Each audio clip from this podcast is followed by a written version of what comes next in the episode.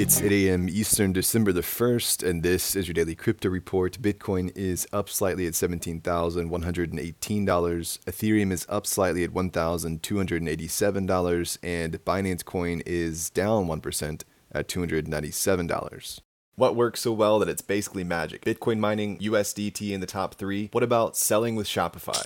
Shopify is the global commerce platform that helps you sell at every stage of your business. From launching your online shop to did we just hit a million orders? Shopify is there to help you grow. From their all in one e commerce platform to their in person point of sale system. Wherever and whatever you're selling, turn browsers into buyers with the internet's best converting checkout, up to 36% better compared to other leading commerce platforms. Sell more with less effort thanks to their new AI solution, Shopify Magic. My favorite thing about Shopify is no matter how much you want to grow, they have the solutions you need to take control and level up your business business. Shopify powers 10% of all e commerce in the US and millions of other entrepreneurs across 175 countries. Plus, Shopify's award winning help is there to support you every step of the way. Businesses that grow, grow with Shopify. Sign up for a $1 per month trial period at shopify.com slash DCR, all lowercase. Go to shopify.com slash DCR to grow your business, no matter what stage you're at. Shopify.com slash DCR.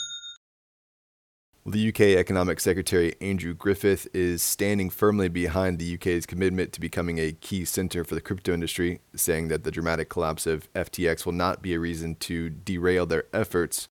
Griffith told the City UK's national conference in Edinburgh on Thursday that although there are questions about the future of crypto, we'd be foolish to ignore the potential of the underlying technology, highlighting that for him, recent events in the crypto markets reinforce the case for timely clear and effective regulation, and that their bill enables them to establish a framework for regulating crypto assets and stablecoins in the UK. Well, BlackRock's CEO Larry Fink has stated that the firm invested $24 million into FTX and that it appears that there were misbehaviors at the beleaguered centralized crypto exchange, but did not comment about whether or not they were misled. Well, crypto exchanges Nexo and Gemini are set to expand into Italy after completing mandatory registrations with the regulator. Other crypto exchanges, including Binance, Coinbase, and Coinify, have also been approved for registration since the list was set up in May. In fact, more than 80 approved firms have been registered since the OAM was established. Well, Kraken is set to cut 30% of its workforce after saying it was in hiring mode as recently as June. The blog post announcement details since the start of this year, macroeconomic and geopolitical factors have weighed down financial markets. This resulted in significantly lower trading volumes and fewer client signups. The firm will cut over a thousand employees.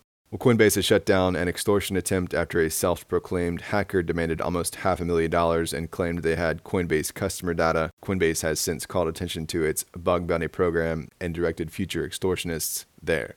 And finally, Canada's Manitoba province has enacted an 18 month moratorium on new crypto mining, saying the local power grid faces being overwhelmed by new projects. They're the most recent in a string of locales pausing or limiting new mining operations. The 37 miners already in operation are not in danger, but the limit will stop any newcomers to the region. Well, that's all for us today. Visit us at dailycryptoreport.io for sources and links, and listen to us everywhere else you podcast under Daily Crypto Report.